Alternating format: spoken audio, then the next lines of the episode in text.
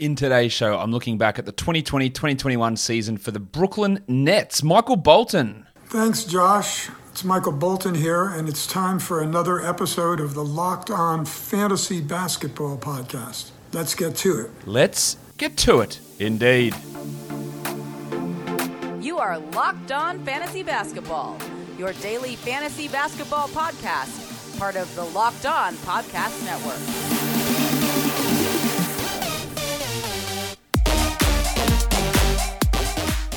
Hello and welcome to the Locked On Fantasy Basketball podcast brought to you by Basketball Monster.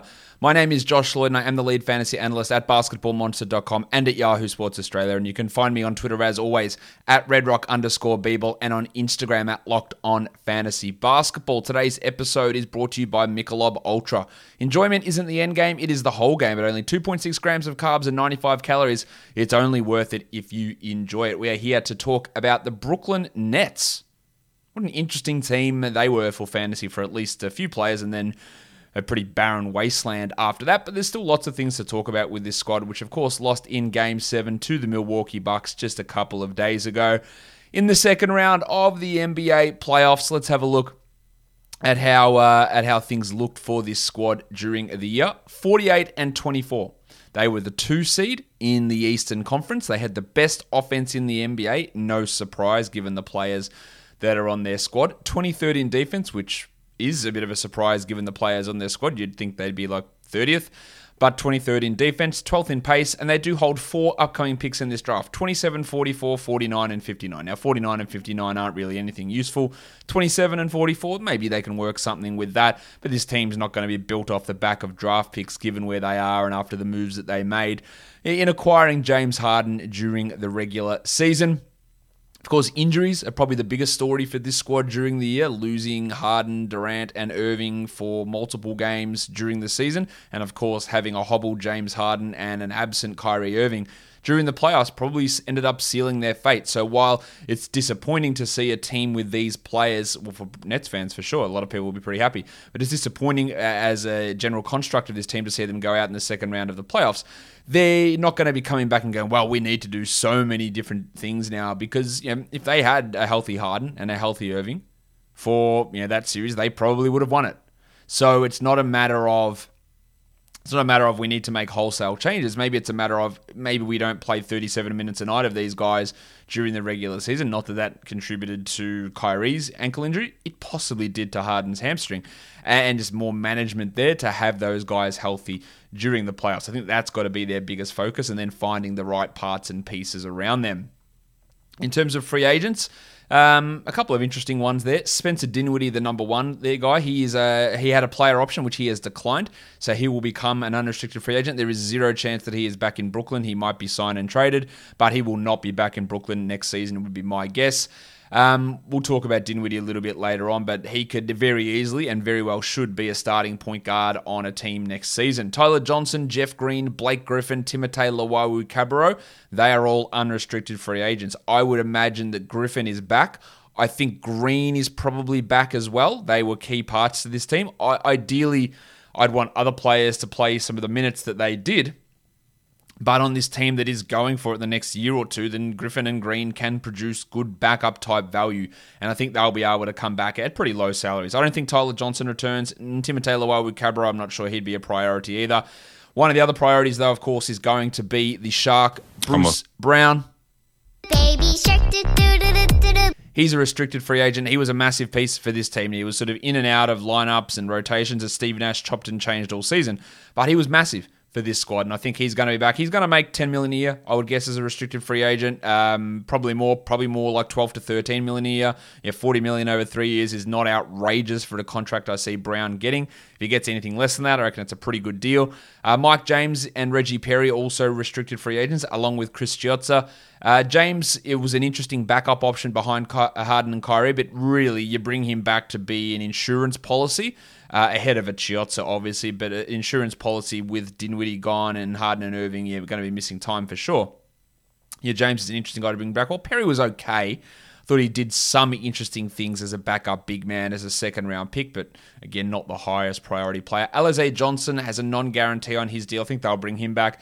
He showed some pops and flashes, and we'll talk about him a little bit more as we um as we move on during this show. But what I do have to tell you about now, which I know you're all waiting for, you'll want to hear about Manscaped because support for the Locked On Fantasy Basketball podcast is brought to you by Manscaped. The best in men's below the waist grooming, Manscaped offers precision engineered tools for your family jewels. They obsess over their technology developments to provide you with the best tools for your grooming experience. Manscaped is trusted by over 2 million men worldwide, and we have an exclusive offer for, my listeners 20% off and free shipping with the code LOCKEDONFANTASY at manscaped.com. Manscaped sent me their perfect package 3.0.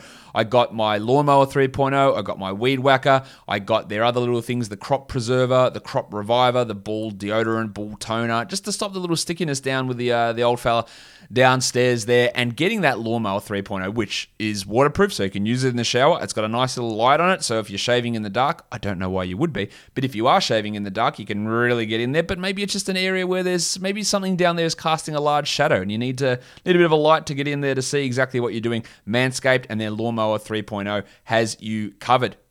Trim that junk of yours. Get 20% off and free shipping with the code LOCKEDONFANTASY at manscaped.com and your balls will thank you. So get 20% off and free shipping with the code LOCKEDONFANTASY at manscaped.com. That's 20% off with free shipping at manscaped.com and use that code LOCKEDONFANTASY. Unlock your confidence and always use the right tools for the job with Manscaped.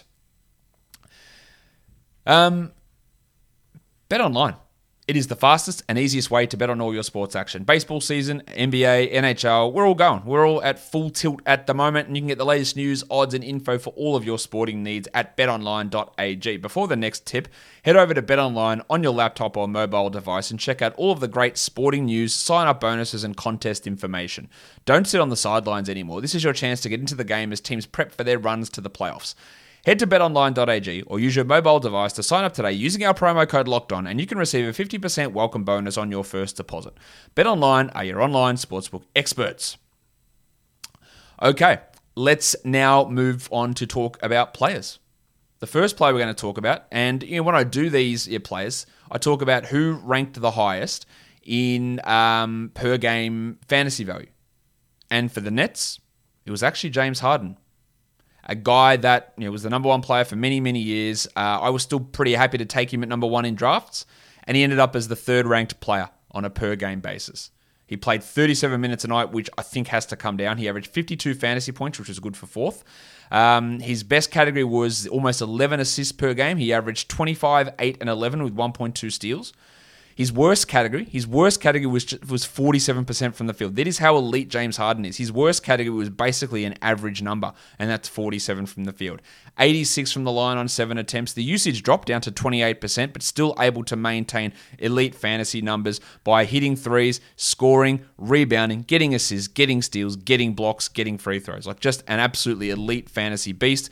He is about to turn 32 there is going to be a drop off. I wouldn't want to pick him at one probably in this next season as Obi jumps up and, and knocks down my microphone. I wouldn't want to um wouldn't want to yeah, take him at one uh, coming up into this uh, into this next season. But look, he's still going to be quite good. Now, the hamstring problem is obviously an issue. And as someone gets older, they are more prone to these soft tissue injuries. So I don't think we can expect Harden to be the absolute workhorse that he's been for so many years. I do think that maybe the minutes drop a little bit, and I do think there will be some injury risk. Should he fall out of the top five? I don't think so. But again, he's 32. In a dynasty format, how are we looking at Harden long term? I think there has to be some you know, concern that the next you know, two, three years, in probably three years, he's outside the top 10. I, I would guess that's where he sits because those minutes will come down to 33 a game. The scoring will fall off. The assists might still be high, but you won't see him getting to the line as much, I would guess. Um, and it's going to be something to monitor as well across the league with the new change in the uh, drawing fouls rule, which is going to in fact impact him and someone like Trae Young quite a bit and drop one of their best categories in terms of free throw volume on high percentages. So that is absolutely something for us to watch.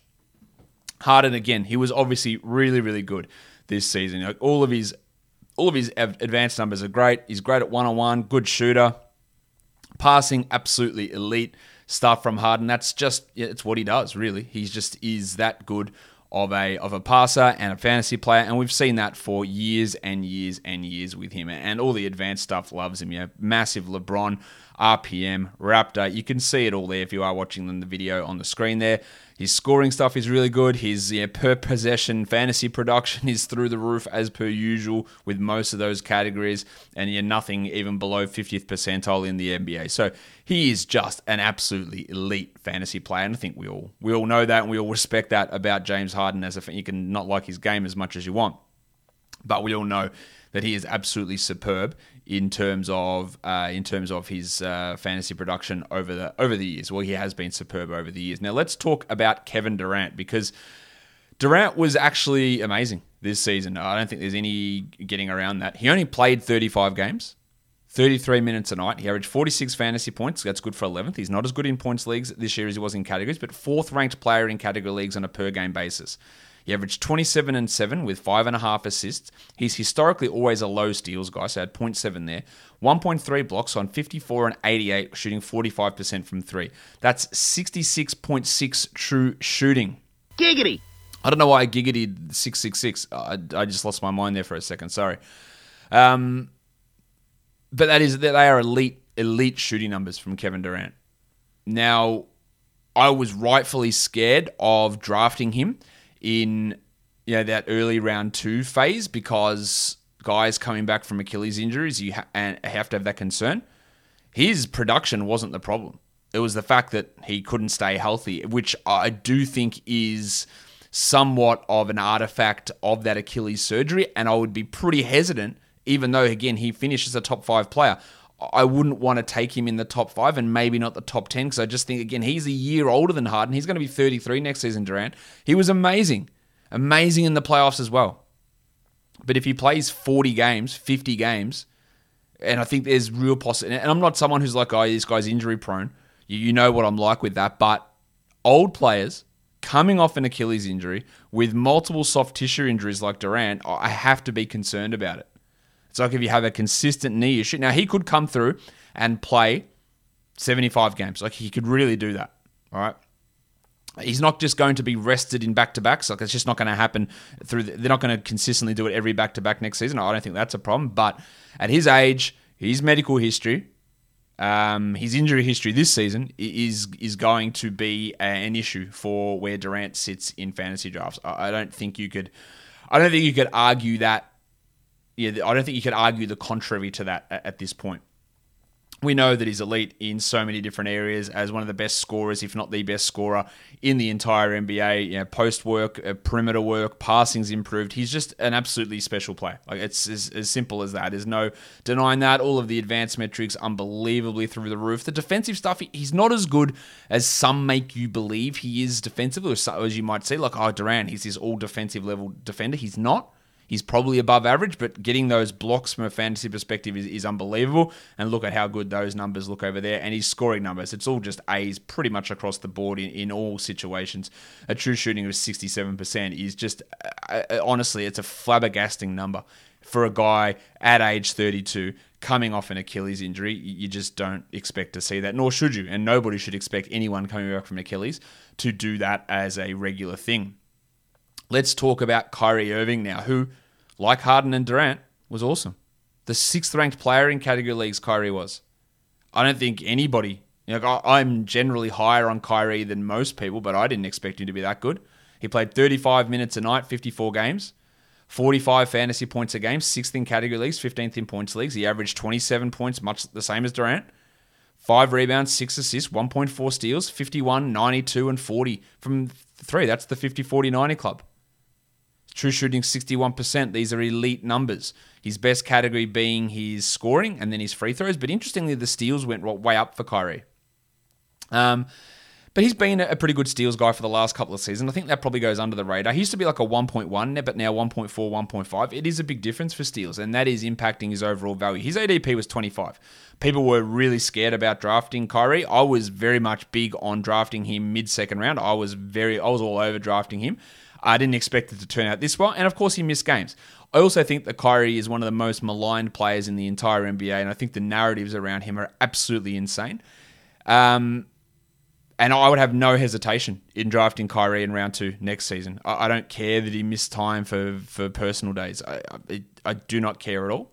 Um, obviously, yeah, missing 18 games is not an ideal scenario. I wouldn't just be penciling him in for 18 games. He, he didn't really suffer too much in terms of injury until that ankle injury, which, uh, what can you do about that? Like, that's just shit that happens. It wasn't his knee, it wasn't anything like that. It wasn't his shoulder, which are recurring problems.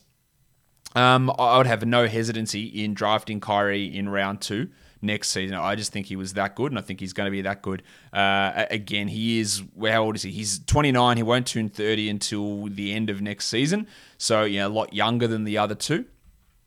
And he was just he was just excellent. Like that's as simple as that unbelievable scorer, unbelievable shooter. Um, passing numbers, they're not as good just because he's playing alongside James Harden, and Harden's the point guard, and, and Irving is the shooting guard now.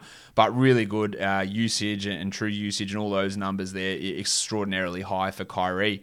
Um, the advanced stuff, again, it, it, all really likes him. Defensively, it doesn't like him as much. Interesting, RPM has him rated pretty highly as a, as a defender, but LeBron and Raptor have him quite low, and I think that's fair enough. That's probably where he sits.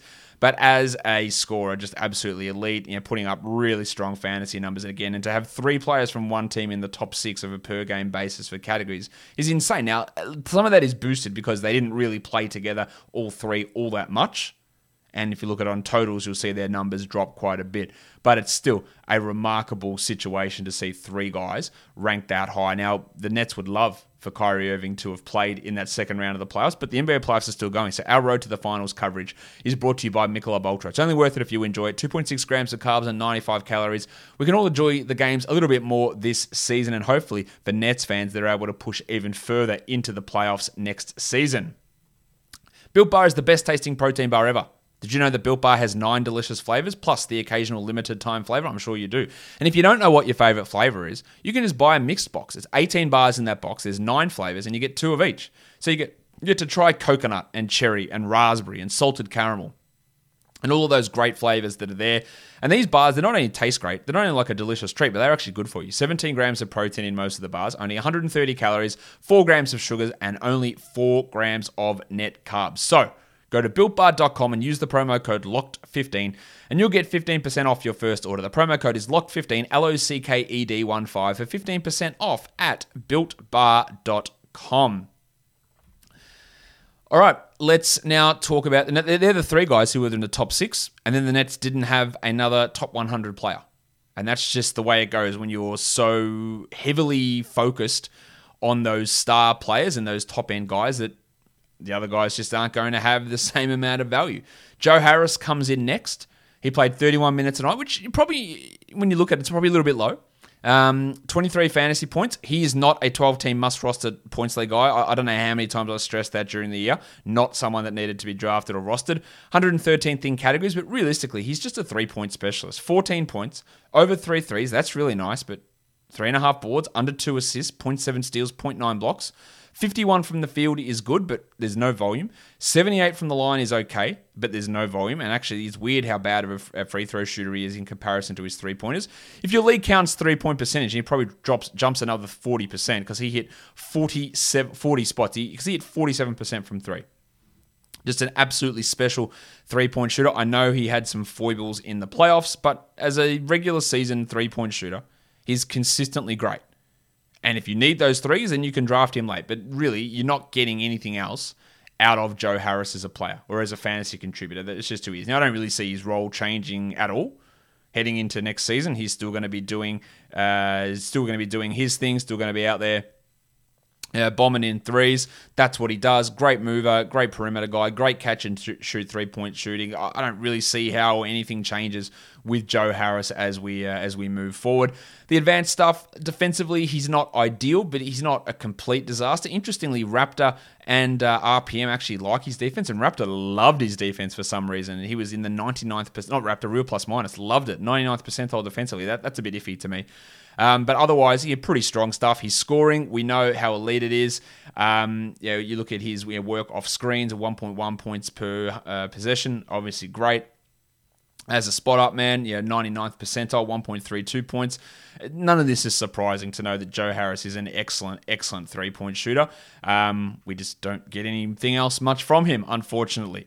Let's talk about this bloke, DeAndre Jordan. Um, frustrating the way he's been used the last couple of years, and by that I mean they've used him because he's KD's mate, and that's why he was brought in and he was played being played over superior players. He did lose his role to Jarrett Allen, rightfully so.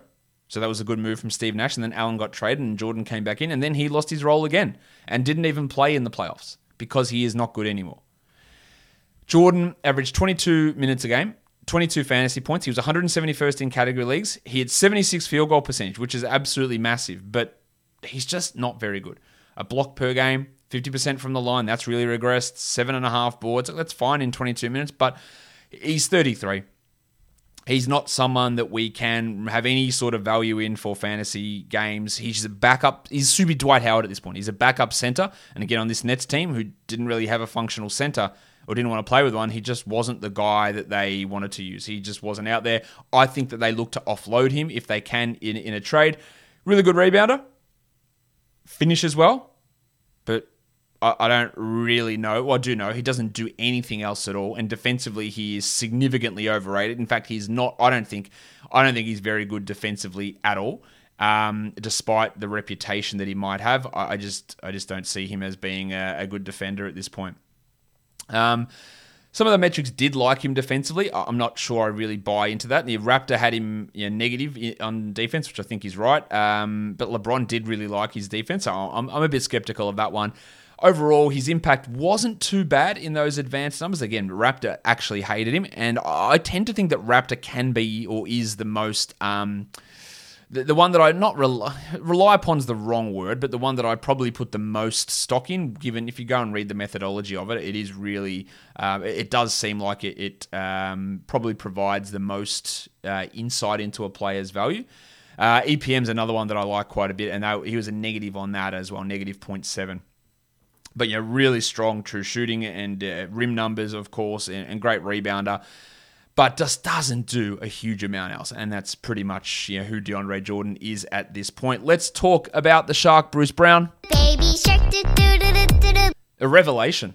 Now, I really liked Bruce Brown in Detroit, and I didn't like the way that Dwayne Casey used him, which is you know, not a surprise. I don't like the way Dwayne Casey uses a lot of players, but really didn't like his misuse there. But for the Nets to turn Bruce Brown, who was a point guard, shooting guard in Detroit, into a power forward center at six foot five is astonishing. 22 minutes a game. He was 175th in category leagues. He went through multiple stretches of being a must roster player. He went to 56% from the field, and last year he shot 44. His two pointers went from 47 to 59. His threes actually dropped from 34 to 27. So he just became a guy that he just finishes at the rim. That's what he does now. He rolls and he finishes at the rim. And he was excellent at it. Like he filled that role amazingly. 65% at the rim up from 51%. True shooting up to 60 an elite defensive player as well, in my opinion, although the advanced numbers don't particularly love him. I think they bring him back as a restricted guy. I can see those 22 minutes perhaps going up next year in, a, in more of a steady 25 to 26 minute a night role. But I don't really see him as anyone who's going to be or should be considered as some sort of must roster player. But a really good defender, a really good um, uh, rebounder, a really good you know, screen setter. Um, really good steal sort of player who showed an ability to get blocks. The threes, I'm not really sure we're ever going to get there for him, but uh, just a guy that was super impressive in his role. And you can look at how the advanced stuff loves him. Yeah, look, 83rd percentile LeBron, 76th in Raptor. And this is for Bruce Brown, my guys. Like, nobody would have been impact looking at this impact. They got him for Dzanan Musa. Ugh, yeah, I know he wouldn't have had this role in Detroit, but hated the trade at the time, and uh, it looks way worse now than what it did at that point. Offensively, there's still a lot to go. There's still a lot to work on. Putbacks, he's, he's really high there. As a roll man, good numbers, but he can't really do much else. But that's elite true shooting for a bloke that can't shoot. Steals and blocks, rebounds, is, you can be really good at that from a fantasy perspective, but there's just not going to be enough value, I don't think, for him to be someone we look at as a draftable player. But he will be on and off rosters, uh, fantasy rosters, throughout the course of the season. Of, of that, I am assured. Blake Griffin came across after a gigantic buyout with the Detroit Pistons. You know how much I despise buyouts. I think they are one of the worst things in the NBA. Um, but it happened. Blake Griffin joined the, the Nets. I won't say he was necessarily a difference maker, but he started at centre for them on the second best team and probably the, the title favourites before they were bundled out. Um, so that's an impact that you can get for free. He played 26 minutes a night, outside the top 150 for points leagues, averaged 23 fantasy points. Outside the top 185 for category leagues, he was being drafted in the top 100. He's just not the same guy anymore. He's 32. He averaged 11, 5, and 3. He got 0.7 steals. He shot 42 and 74. And the shooting numbers for Griffin, they've just fallen way off. And we say, oh, maybe it'll come back. Maybe it'll come back. I think it's like three years now where the shooting has just been really bad, or at least two years. Mid range, he hit it 25%. He hit his mid ranges at over 30% in three years. His three point percentage has fallen way down from a guy that was 36 three years ago. It was 34 this year, so not terrible, but his elite rebounding has fallen off. His passing on this team is never going to be given an opportunity to shine with Harden, Kyrie, and KD handling the ball. He's never been a good defensive guy in terms of defensive stats. So it is going to be hard, I think, for Blake Griffin to, uh, to improve those numbers. It, what I, I do think he's back. I do think they wouldn't want to play him as much as they did in the playoffs. Um, you put him in as a sometimes starter who plays 22, 23 minutes a night during the regular season. I think that's fair enough for Griffin. I think that's probably going to be his ideal role. And he can be a streamer if you're looking for occasional scoring in fantasy and more so in points leagues than category leagues. I just don't think that he needs to be any sort of uh, draftable player. But he's shooting again back to 34% after a real down year. Nice finisher. Um, he can pass, but that's not what he's being asked to do really in Brooklyn. Um, defensively, he's still a problem. He's not great. He also wasn't bad this year. I think he was just probably about average defensively. The advanced metrics did think he, he was pretty impactful. Raptor really liked him at a plus 2.2 this season, just filling in the gaps of what was needed on this uh, on this Nets team. And I think he did that at a relatively high level. Let's talk about Jeff Green. My name is Jeff. Who, um, like Griffin, again, just sort of filled a role. And he's one of those guys that has these moments where he comes out and he can put up you know, solid numbers for a stretch of two, three games. And you go, oh, wow, like Jeff Green, here we go. And then he falls way off. Now, Green's going to be 35. He was the 203rd ranked player in category leagues. He was 20th, oh, sorry, 204th, averaging 20 points in points leagues. He averaged this season 11, 4, and 1.5 assists. And what he does is just everything at a below average level. You know, the shooting is all right, the 49%, but doesn't get steals, doesn't get blocks, doesn't hit threes, doesn't rebound, doesn't get assists. Scores all right, but there's nothing really there from Jeff Green that's particularly exciting, I wouldn't have thought. And while I do think he does return for another season, it's just going to be in that similar role where maybe he has a stretch of being a top 120 player maybe he doesn't also. Yeah, defensively, he can be okay. I don't think that he was particularly good this season. He was more just a bit of an offensive boost, a small ball center, which obviously they used quite a bit this year, and he filled that role rather well. The advanced stuff doesn't particularly like him, so there's nothing that really stands out there that makes me go, oh, okay, that's pretty interesting. But 62 true shooting does. That's really exciting. Uh, I don't know why I said exciting, but points per position, possession, 96 percentile. That that's really good. You know, his spot up stuff, his roll man, his post up work, his off screen work. He did really have some you know, positive moments, but again, from a fantasy perspective, it doesn't really translate to good numbers. Now, this is where I think most of the interest is going to lie in the back half of this podcast, and that's talking about Spencer Dinwiddie, one of the most interesting blokes in the entire league. He played three games this year before suffering a partial ACL tear. He only played 21 minutes, and he was never going to be a good option on this team, especially after uh, they acquired James Harden. That just wasn't going to be uh, anything he was going to do because he's not as good as Kyrie or KD or Harden. They were just going to minimize him. Simple as that. He averages 18 points, fantasy points in those uh, three games. He was outside the top 200 for category leagues. He averaged 7 and 4 on 38% shooting. Now, let's get one thing straight. He is not a good shooter. He will go to another team next year. He will almost definitely get a boost in minutes. Now, look at what he did the year before, 19 20, where Kyrie missed most of that year. He played 31 minutes a night.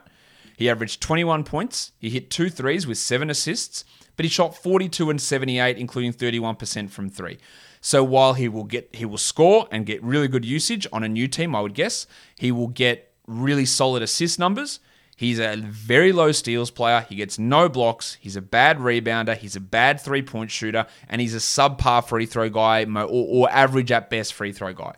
So while we might get excited about him going to a new team, I would look back at what he did last season for the Nets and go, well, this is not quite best case, but it's not far off.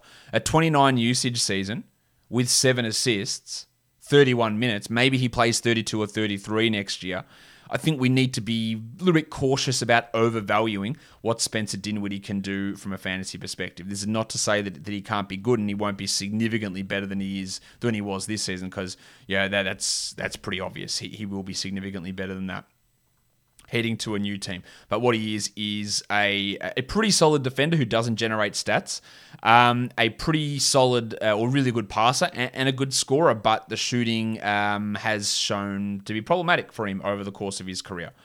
Hard to judge too much of his advanced metrics this year just because, again, he barely played. But he is a player who is going to find himself, I think, in, in a full time role. But remember, he did it last year. He played a 29 usage, 31 minute role as a starter for basically all of last season. So we do have somewhat of a blueprint for what he's going to be able to do in that scenario. Let's talk Nick Claxton, who is a guy that I really like as a player. Now, basically, he, he's barely played throughout his career. He played um, what 32 games this year, barely played as a rookie. Injuries uh, to the beginning of the year to his knee w- was a real concern. Um, never fully got going. I-, I thought it was pretty ludicrous the way that Nash handled him at times. You're giving Jordan minutes or Green or even Griffin minutes over Claxton, and then didn't play him very much in the playoffs at all. Now, those numbers aren't particularly inspiring 19 and a half fantasy points, 235th in category leagues.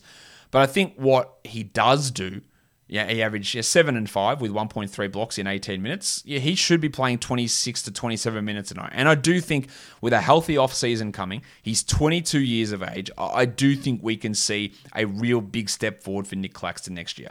Would he be a must draft player? I don't know that until we hear some more stuff about how this team's going to get constructed. But he's absolutely someone that I'd take a crack at you know, grabbing with your last pick. Really good defender, can switch, good um, rim protector, good finisher. Can't shoot, like can't shoot at this point, but I really like what he's able to do defensively, and I think they should be looking to involve him more as a good pick and roll partner, as a good switchable defensive guy, and they should be trying to integrate him as that fifth member of the starting five. Uh, look, LeBron loves him. 1.8, 91st percentile. Raptor plus 4.4, 94th percentile. 98th percentile defensively on Raptor, 98th percentile on LeBron. Like the advanced metrics absolutely love what he does defensively. They're not as high on him offensively, and there's a lot of work to go there. But you know, true shooting 61 is relatively efficient at what he does. Putbacks, dump offs, that sort of stuff, pick and roll stuff. Pick and roll rollman, he does need some work on that, but I think he can get better. I do think that while I won't be drafting him in the top 100, a top 100 finish for him is absolutely a gigantic possibility. If they say, well, he's playing 27 a night, 11 and 9, two blocks, 62% shooting, a steal, an assist maybe. That's really possi- It's really a big possibility for Nick Claxton. Let's talk about Landry Shamet, who is literally one of the worst fantasy players in the NBA. He is much better than that as a real life guy, but he just, for all of the talk, oh, he's working on being a point guard now, and look at him working in the pick and roll, and look at him doing this. He just gives nothing. Like nothing. 23 minutes, nine points. The two threes are really good. 1.8 rebounds, 1.6 assists, half a steal, 41 and 85 on no free throw attempts, true shooting 58%. That's all well and good. But he's just a bad fantasy player. Maybe he gets traded at some point, and I still think that you force feed 30 minutes into him that he doesn't cr- crack the top 100. He is a bad fantasy player, and I don't see that changing. He can be a better real life player, but he also is streaky, and he's also really, really poor defensively. And you know, for where he was picked in the draft, it's an absolute success. And as an NBA role player, really good. But I just I don't see any real fantasy scalability in what he's able to do. I just don't see that as being a distinct possibility. Great shooter, great mover, can finish. The passing's all right. It, defensively, I think he's rough as shit, like really, really bad on that end. And the advanced stuff doesn't love him. LeBron hates him, in fact, negative 1.8 because of how bad they think his defense is. Raptors not quite as harsh, but overall, not looking particularly good. Offensively, his box score numbers, look at his LeBron box, 80th percentile. I mean, just the box score numbers, they love him. But if you impact, you look at uh, actual impact and on off stuff combined with LeBron, it drops him way down because the teams have just been way worse with him on the floor, even offensively, which is very, very interesting. I guess because he, he can't really do much to create for himself or to create for others, which which can be a concern. Let's look at Alize Johnson now, who is one of those blokes who comes in, He has these games. I think he had a 20 and 20 game this season, and people go, hey, they, they can do it, guys. He's young and upcoming. They will find that spot for him. I'm picking him up everywhere. And these, the, I, these is not me making this up. These are not straw man arguments. These are things that literally get commented to me. Oh, Josh, they'll make it work. He can't get a 20 and 20 game without being good. He's got plenty of minutes to get there. Well, no. He averaged 10 minutes a game in 18 games. He averaged 5 and 5 with 0.3 blocks. He shot 59% from the field. He hit all of his free throws, and that's all well and good. And he had some really, really big games. If we have a look what he did, he had a 20 and 21 game. He had a 23 and 15 game. He had a nice 12 and 7 game. But that, that's it. Like he just he, he's not good enough to play every game. He's 25 years of age, so he's not particularly young. Now, I still, I've seen his numbers for a long time. I go, shit, if this guy gets an opportunity to play minutes, he will put up huge numbers. The problem is, he's just not good enough to be getting those minutes. And that is what's always, I think, going to hold him back from being a fantasy star. But if he ever finds himself in that situation where shit, we have to give Alize Johnson 29 minutes a night, then yeah, yeah, he's an absolute must roster player in that circumstance. It's an unrealistic circumstance, but it is a circumstance that could happen. Great rebounder, good finisher. Um, I wouldn't say he's particularly great defender. I think he's all right as a defender, um, but just elite efficiency type numbers, elite rebounding type numbers. That is where his bread is buttered. 17.5 rebounds per 75 possessions. That's where it all comes from from Alize Johnson, and, and I'm just not convinced that he is you know, any sort of future starter in the NBA or anything like that. Put Mike James in here as the next guy to look at. 13 games, 18 minutes a game, but when called on, to you know, replace Kyrie and Harden as a backup. I thought he stepped up ahead of, say, Tyler Johnson and played pretty well. 17 Yahoo points per game. He averaged four assists. He's a really solid finisher around the rim.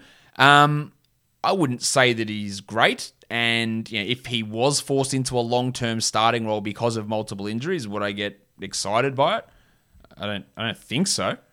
But I also know that he can be capable in that time to be a, a solid enough uh, shooter and solid enough mover and solid enough passer as well. And he has some really flashy finishes at times. And I thought, you know, for what they were able to do, bring him in mid-season, they should bring him back and really settle him in there. Is that not necessarily new Spencer Dinwiddie, but someone who can handle the, the point guard role if uh, if that um, necessity comes up. The last guy I'm going to look at in depth here is Reggie Perry, just because he's a young player who was a second round draft pick. He played 26 games, eight minutes a game. He showed some flashes. There was a time at the start of the year where Jordan was shithouse, where Claxton was out, where Griffin wasn't on the team, Lamarcus Aldridge wasn't on the team, of course. Uh, we know he retired. Perry showed some things. I thought he was all right out there. Three points, three rebounds, 42 and 77. Like nothing there particularly sparkles from Reggie Perry. I, I just think that he showed enough to say, I'd like to bring him back and maybe best case scenario he develops into a JaMychal Green you know, the shooting's nowhere near there yet, but defensively, I think he's okay. Rebounding, I think he's all right. I do think there are some things for him that that can you know, at least develop into somewhat of a big man who is a rotation caliber player. The advanced stuff didn't really, really like him. Offensively, LeBron liked him a bit, but everything else was pretty down on him. I just thought he was an interesting player to um to consider at least in those deeper dynasties. I think he could in two years' time he can work himself into a back end rotation role somewhere. The other players I didn't really touch on here Tyler Johnson, Luwawu-Cabarrot, and Chris Chiozza. They're not guys who I ever think are going to push into any sort of larger roles.